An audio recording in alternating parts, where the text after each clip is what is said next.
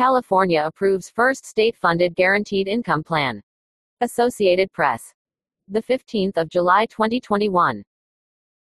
Sacramento, California. AP, California lawmakers on Thursday approved the first state funded guaranteed income plan in the U.S., $35 million for monthly cash payments to qualifying pregnant people and young adults who recently left foster care with no restrictions on how they spend it. The votes, 36 to 0 in the Senate and 64 to 0 in the Assembly, showed bipartisan support for an idea that is gaining momentum across the country. Dozens of local programs have sprung up in recent years, including some that have been privately funded, making it easier for elected officials to sell the public on the idea. California's plan is taxpayer funded, and could spur other states to follow its lead. If you look at the stats for our foster youth, they are devastating, Senate Republican leader Scott Wilk said. We should be doing all we can to lift these young people up. Local governments and organizations will apply for the money and run their programs. The State Department of Social Services will decide who gets funding.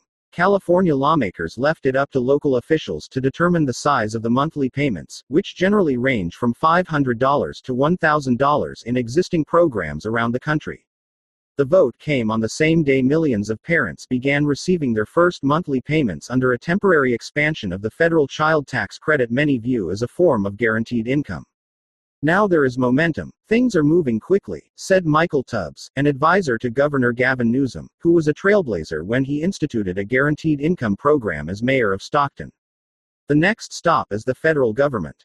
For decades, most government assistance programs have had strict rules about how the money could be spent, usually limiting benefits to things like food or housing. But a guaranteed income program gives money to people with no rules on how to spend it. The idea is to reduce the stresses of poverty that cause health problems and make it harder for people to find and keep work. It changes the philosophy from Big Brother government knows what's best for you, said State Senator Dave Cortese, a Democrat from San Jose. We've been very prescriptive with that population as a state and as counties go. Look at the failure. Half of them don't get their high school diplomas, let alone advance like other people their age. But critics like Republican Assemblyman Vince Fong of Bakersfield say guaranteed income programs undermine incentives to work and increase dependence on government. We should be pushing policies that encourage the value of work, said Fong, who abstained from Thursday's vote. Guaranteed income doesn't provide the job training and skills needed for upward mobility. Guaranteed income programs date back to the 18th century. The U.S. government even experimented with them in the 1960s and 1970s during the Nixon administration before they fell out of favor.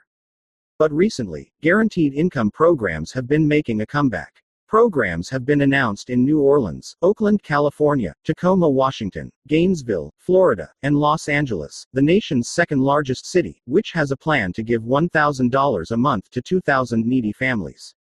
The state wants to target the money on programs that benefit pregnant people and young adults aged out of the foster care system to help them transition to life on their own. The latter includes people like Nyla de Jesus, who was removed from her mother's custody at 17 and bounced between living with an aunt, a godmother, and a boyfriend until landing in a transitional housing program. She became ineligible for that program when she turned 24 last year, which normally would have ended her government assistance as a foster child. Instead, the taxpayers of Santa Clara County have been paying her $1,000 a month with no restrictions on how she can spend it, part of a guaranteed income program targeting former foster care children.